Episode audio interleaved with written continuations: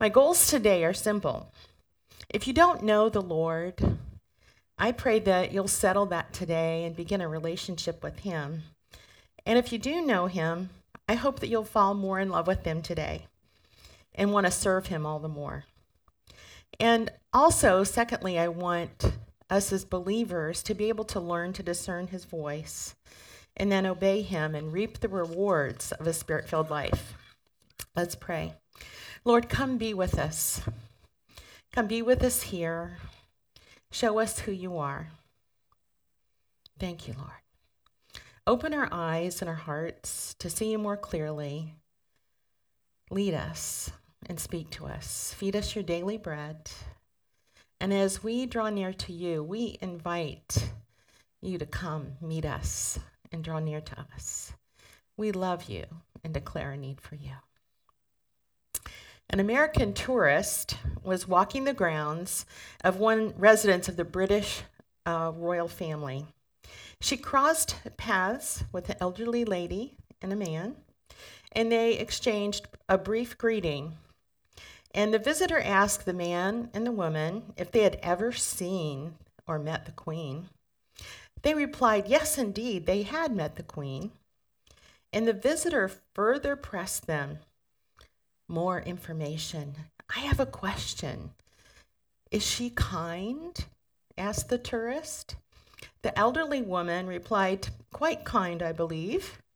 And she turned to her male escort and asked, Do you agree? Her male escort smiled easily, and he echoed her sentiment. Yes, she is quite kind indeed. The visitor thanked them and left thrilled that she had met someone who had met the queen. The chance encounter during the tour of the grounds was very satisfying and worth all of her effort to get there. What the American tourist did not realize was she was not speaking to any ordinary English citizen. She had an audience with Queen Elizabeth herself and didn't realize it. How do you know God? You know, we get ideas from God from growing up, from family, from school, from friends, from church if we attended, from culture and society. These ideas can be helpful or maybe not so much. But God is known by revelation. Jesus asked his disciples, Who do people say that the Son of Man is. And they said, Some say John the Baptist, others say Elijah, and others Jeremiah or one of the prophets. He said to them, But who do you say that I am? Simon Peter replied, You are the Christ, the Son of the living God. And Jesus answered him, Blessed are you, Simon Barjona, for flesh and blood has not revealed it to you, but my Father who is in heaven. That's Matthew 16, verses 13 through 17. Just like the tourist with the Queen of England, we can miss God without eyes to see. Thankfully, God gives searching hearts eyes to see. Lord, we just thank you for revelation of who you are Give us eyes to see you today. Secondly, God is known of expectancy. Be still and know that I am God. Psalm 46:10.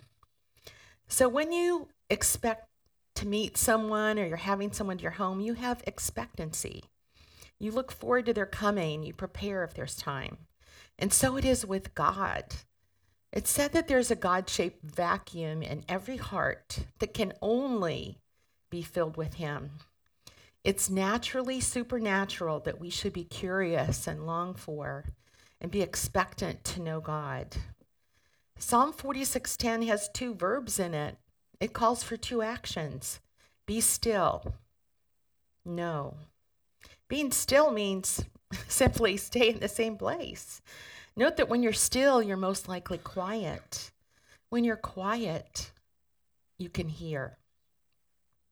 You know, our culture is afraid of quiet. Have you noticed that? When you're quiet, you have to face yourself. You can feel alone. But there's been centuries of quiet without social media before now. I wonder if our present time isn't the loneliest of all, in spite of all the social media. But when you go to the Hebrew meaning for the word still, it means let go or release. And another resource says it means to stop striving or surrender. Do you get the idea that being still means to make, to place ourselves in a state of readiness to meet God? And the second command is know. Know that I am God. Know means to believe, recognize, understand. Know in Hebrew, it doesn't mean to simply know someone like you know an acquaintance. In this context, it means to know intimately.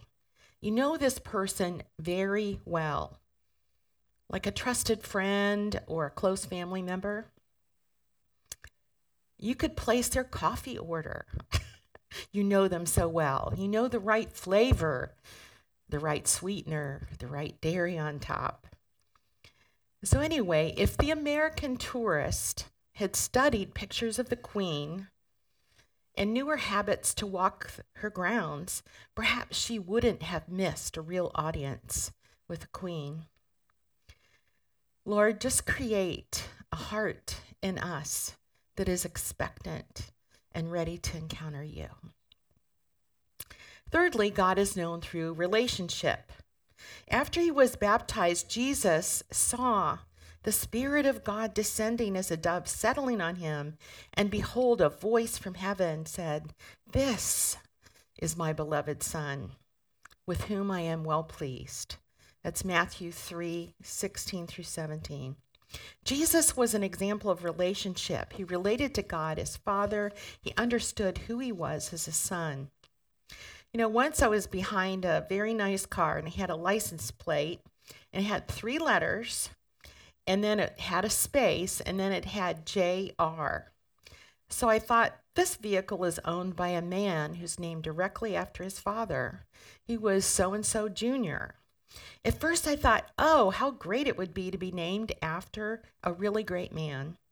And I wondered if the father was excited to have a son to carry on his name, perhaps his business, receive his fortune.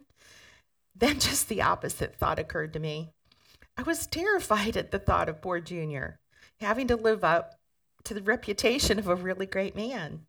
But then I thought about God. We are sons and daughters. We are all juniors. We all inherit all of God.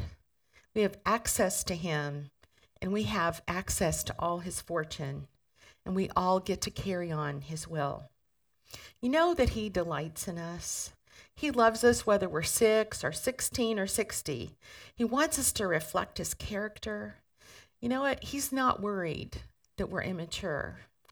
He's not worried that we're weak or that we have gaps in our character. He is committed to us. He's paid ahead for all of our mistakes. He's paid ahead for all of our sins. And he patiently waits for us to catch on that He is completely good and completely trustworthy. Bill Johnson, a pastor in California, put it this way God has given Himself to His children as an inheritance.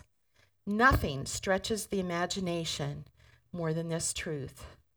So instead of being terrified of being junior, know that it's our greatest gift to be his family.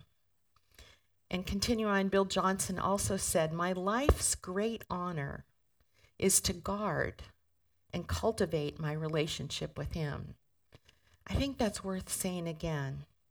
My life's great honor is to guard and cultivate my relationship with Him. It is a relational journey. However much I long to see cancer eradicated, blind eyes opened, or the oppressed set free. These quests come second to my desire to simply be in his presence. Matthew 6:33 says, "Seek first his kingdom and his righteousness, and all of these things will be added to you." God is the great rewarder. Lord, I just thank you that we are all juniors as we have called on your name. We are all your sons and your daughters.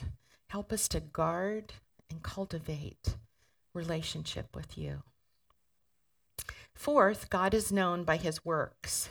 Elohim is the first name used for God in Genesis, meaning mighty and creator.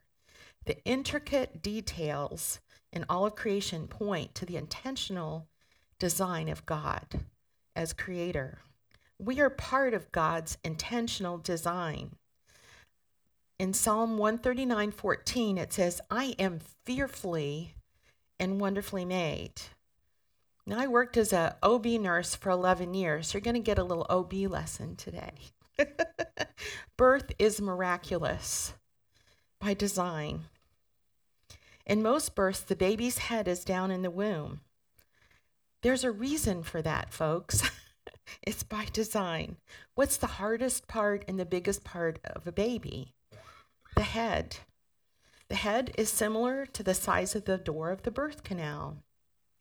The baby's skull is designed with sutures or lines in it where the bones can overlap if needed to fit through the birth canal. Isn't that amazing? And along with the force of contractions and mom pushing, the baby's head opens the door of the birth canal. A baby's circulation bypasses the lungs the whole time in the womb. Now we know that's important for us, our blood circulation to go through the lungs when we're on this side. So, with the first breath, the baby's circulation changes and it goes through the lungs to oxygenate, oxygenate the whole body. The baby has higher than normal hematocrit. Well, what's a hematocrit? It's a concentration of red blood cells, and that's at birth, and it assists with adequate oxygenation if needed. The baby's blood clotting factor is immature at birth.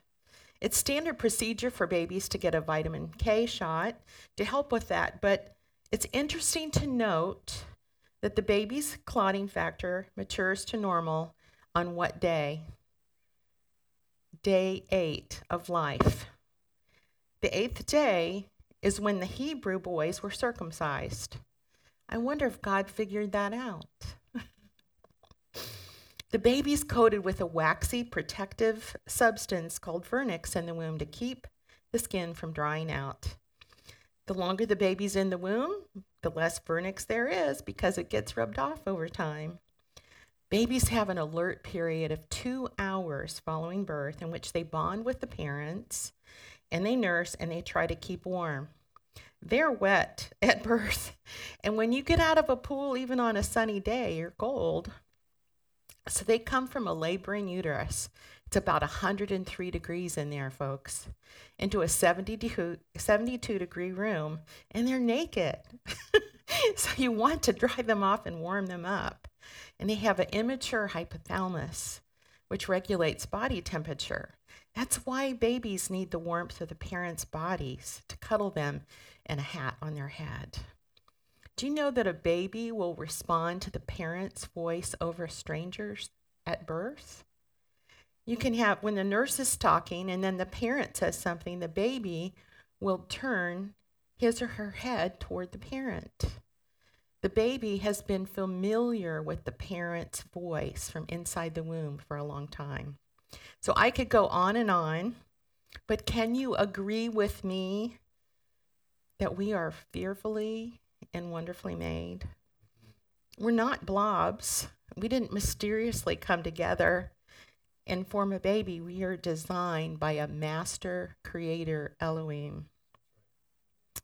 Lord, we thank you that each of us in this room were fearfully and wonderfully made. Help us honor you in the body you have given us. And fifthly, God is known by his name. One of the first things you get to know about people when you meet them is their name. And Psalm 9:10 says, "And those who know their your name put their trust in you." God is like Easter eggs. that are hidden in plain sight. You know, he wants to be seen, he wants to be known, and he hides himself in plain sight. But he wants us to discover him. I find that the more you know about God, the more you want to know. So let's sprint through just a couple of the many names of God. Jehovah Nisi is the Lord is my banner. The banner was the cell phone of the ancient army. The banner was raised on the battlefield when things weren't going well, and soldiers needed to meet together to gather around to get new orders from the commander when things weren't going well. Have you ever needed fresh strategy in life when things weren't going right? Well, pray to Jehovah Nisi to upgrade your tactical plan. He will show you the next steps to take in the midst of the mess. El Roi is the God who sees. El Roi sees you. He sees injustice, and he not only sees, but his mercy heart is activated by your situation. He wants to meet you where it hurts, where you have need, and he wants to minister wholeness and provision to you. Jehovah Jireh is the God who provides. Do you ever find yourself needing more than you can provide for yourself? Well, that's what faith is all about. Corrie ten Boom and her family were Christians, and they, um, out of loving the Lord, they housed Jews in secret rooms of their home in World War II to hide them from Nazis and hopefully prevent a trip to the concentration camp food was rationed back then. You just couldn't go to the store and buy whatever you wanted. And she couldn't go and buy enough for 12 people only five lived at the home. You could only buy what enough for the registered members of the household. They had twice the number of people staying with them. So Corrie couldn't do anything to provide extra food for these extra people. But Jehovah Jireh, the God who provides, made a way for her to obtain extra ration cards to feed the ones they were hiding. These were printed and fabricated ones. Um, and that she had a hard time even accepting those, but she knew those people need to be fed. El Shaddai is the all sufficient one. Whereas I think of Jehovah Jireh as providing specific needs for an impossible situation without God's help, El Shaddai is ongoing provision, a blanket provision, a constant supply of faithfulness. In this case, Father God makes provision for needs even before we perceive the need. I remember when I was, um, before I was a nurse, I taught art. So, anyway, I became a Christian during college. And as a new believer, there's a Christian conference I wanted to go to. My first one. I was so excited. But I realized my bank account had no money in it. So I prayed about it. The next day, a girl in my dorm asked me about one of my paintings I had done for a class earlier, and she asked if I was willing to sell it. I asked her how much she wanted to pay. It was the exact price of the cost of the conference.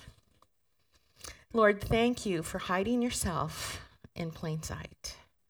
Let us know more of you through your names and knowing who you are.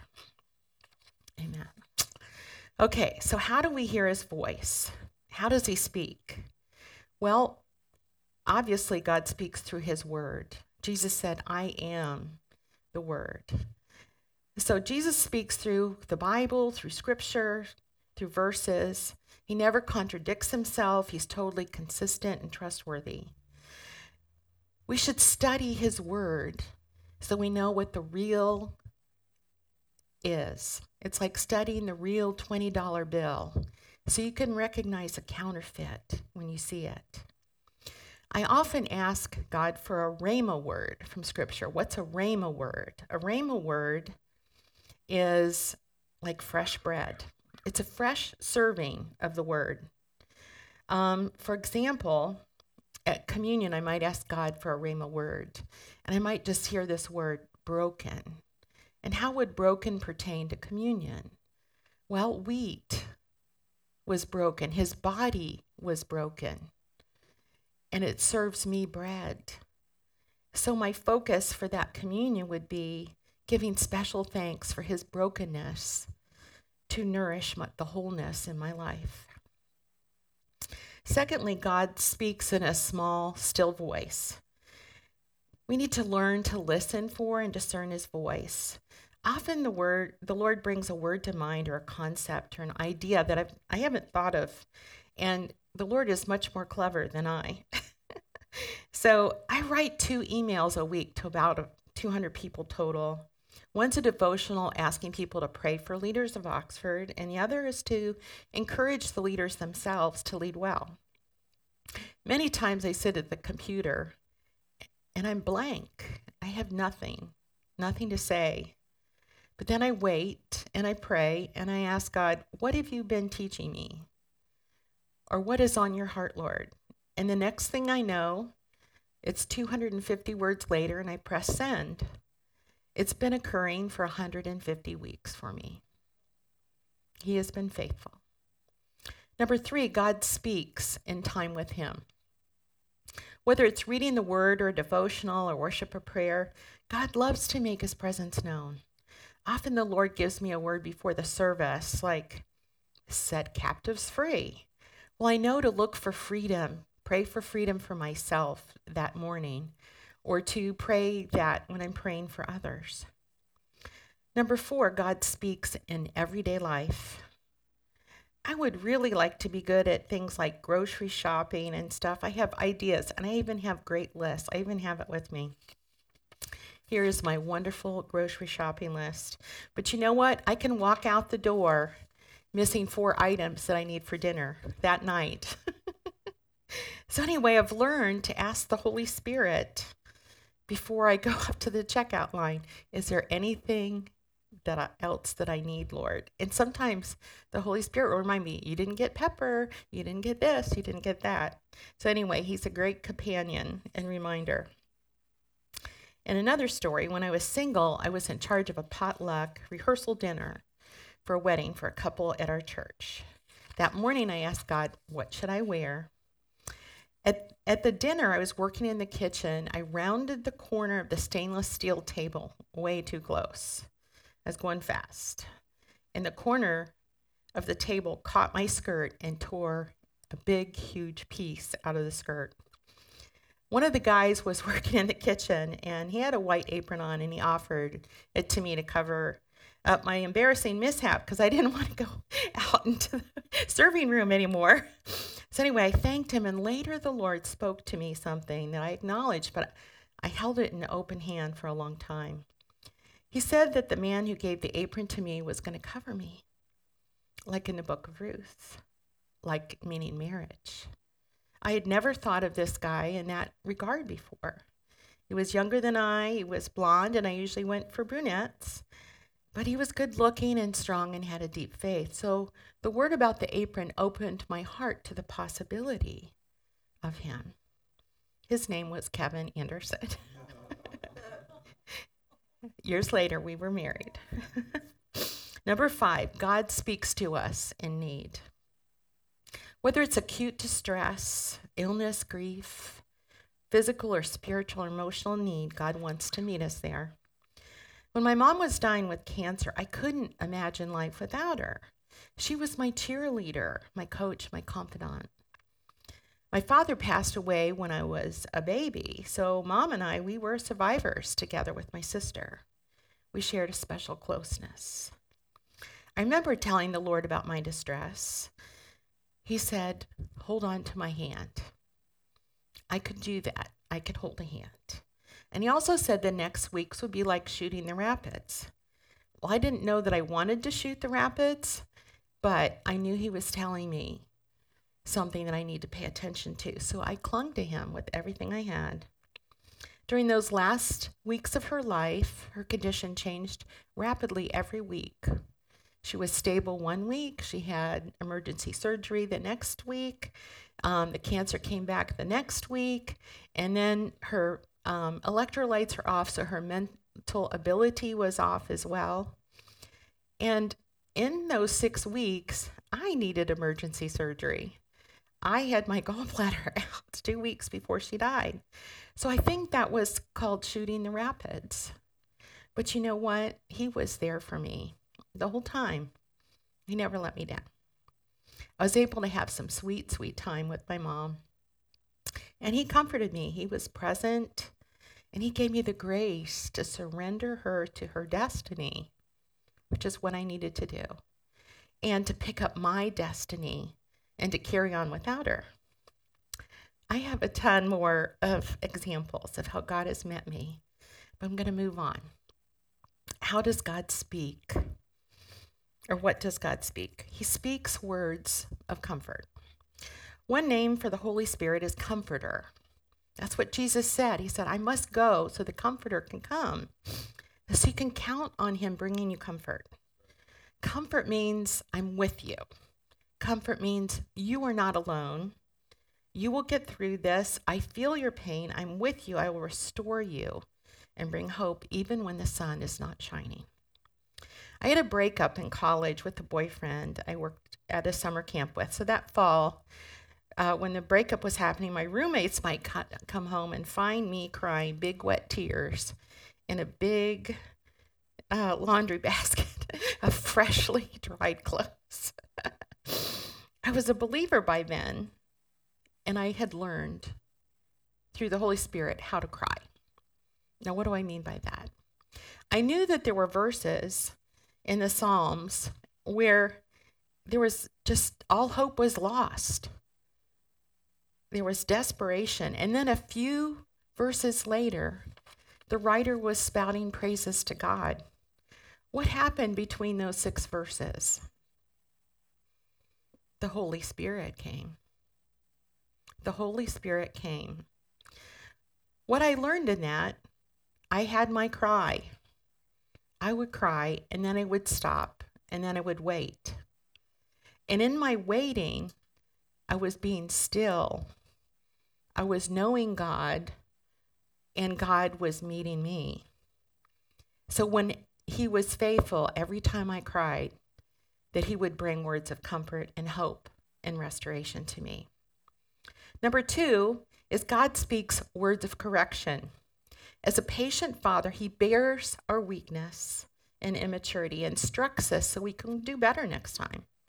You know, I, I don't know about you, but I can have a bad attitude. I can be mad, I can be judgmental, I can be I can procrastinate.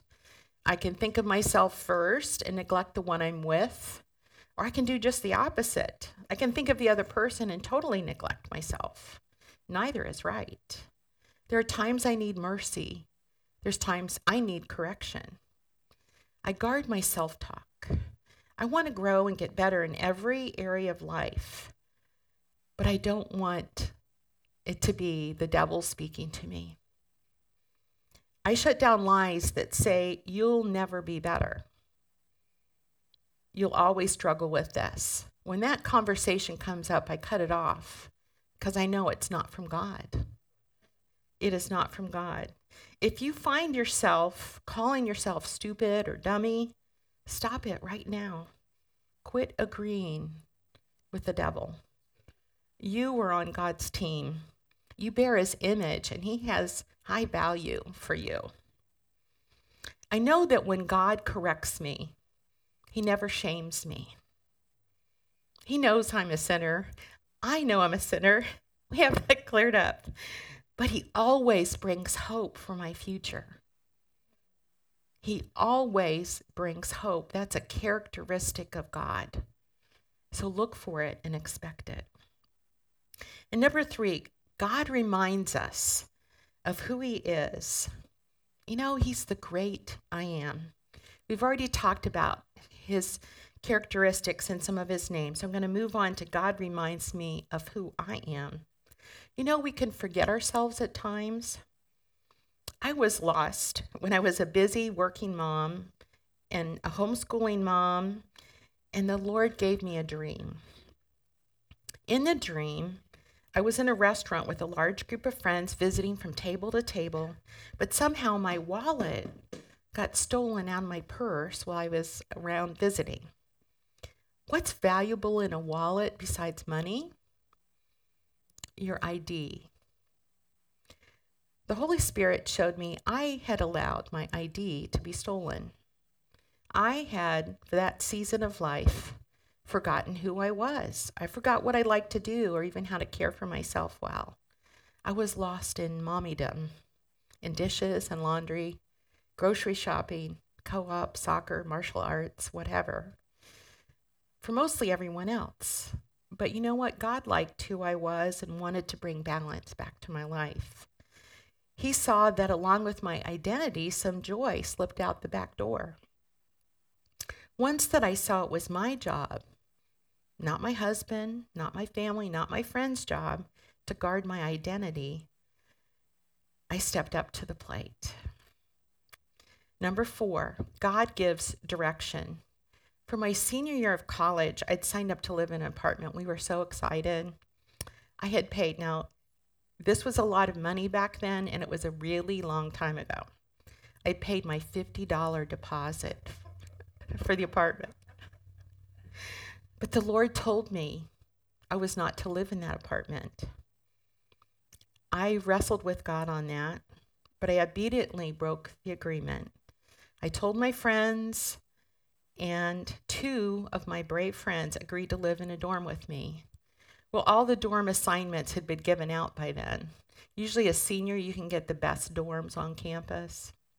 By the time we signed up, the only triplet left on campus was the size of a cracker box. we had to take turns entering and leaving. No, I'm just kidding. But anyway, it was, however, by divine appointment. Our window faced Scott Hall, where we met guys who were on fire for Jesus. And they were sharing about baptism of the Holy Spirit.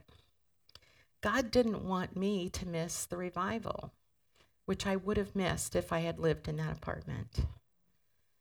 So that Scott Hall Fellowship led to Upper Room and led to Zion. So it was a whole movement here for a period of time. I was soon baptized in the Spirit, and my life would never have been the same. And I realized that choices in my life would have never come to me had I not had that um, obedient heart at that time. God has blessed me thousands of times over for choosing Him in my housing that year. Number five, God prepares, warns, equips, and assures us of his presence. I was headed to a school board meeting, and the Holy Spirit reminded me remember everything I've taught you. Whoa. I didn't know what to expect. And he said, Be ready for a demonic presence at the meeting. Yippee, not really. but anyway, I had learned in my life to appeal to authority. So, long story short, I was calling the school board to be aware that the high school was basically showing soft porn in their classroom as part of its curriculum and to limit it. A news station was there to film the meeting. There was lots of chaos because um, hundreds of high school students came and were voicing how they were mature enough to handle the content. It was my turn to speak for five minutes at the mic. And as soon as I spoke, I was interrupted by a lady like six feet away, like the first row, and she was yelling at me with the top of her lungs, the F word. She was in protest of my words. Everyone was in shock, and I remembered what the Lord had taught me appeal to the highest authority in the room. I calmly turned to the school board president, president seated behind me and I said in a very calm voice, Do we have to put up with this? Can she be escorted out of the auditorium if she continues? He agreed, and silence fell. You could hear a pin drop. Light won that night over darkness. So, in conclusion, we know God through revelation, through expectancy, through relationship, through his works, through his name. We hear God through His Word, a still small voice, time spent with Him, and everyday life and need. He speaks words of comfort to us, correction, direction, preparation, and reminds us who He is and who we are. Aren't you drawn to this wonderful God? So let's um, close our eyes for a minute, and I'm just going to give an invitation. If anyone um, wants to come to Christ for the first time, would you just stand right now? We just want to agree with you on that. Thank you,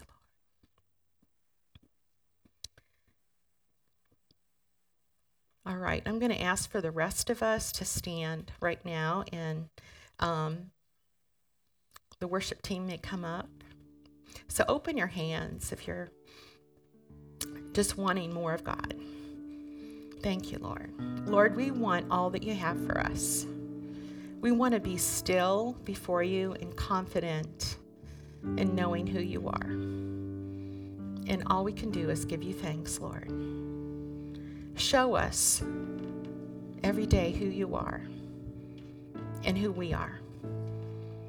We thank you that you never let us go. You never fail. You never forsake us. We are forever grateful. Show us how to increase in knowing who you are and hearing your voice. I just thank you for these six weeks of naturally supernatural.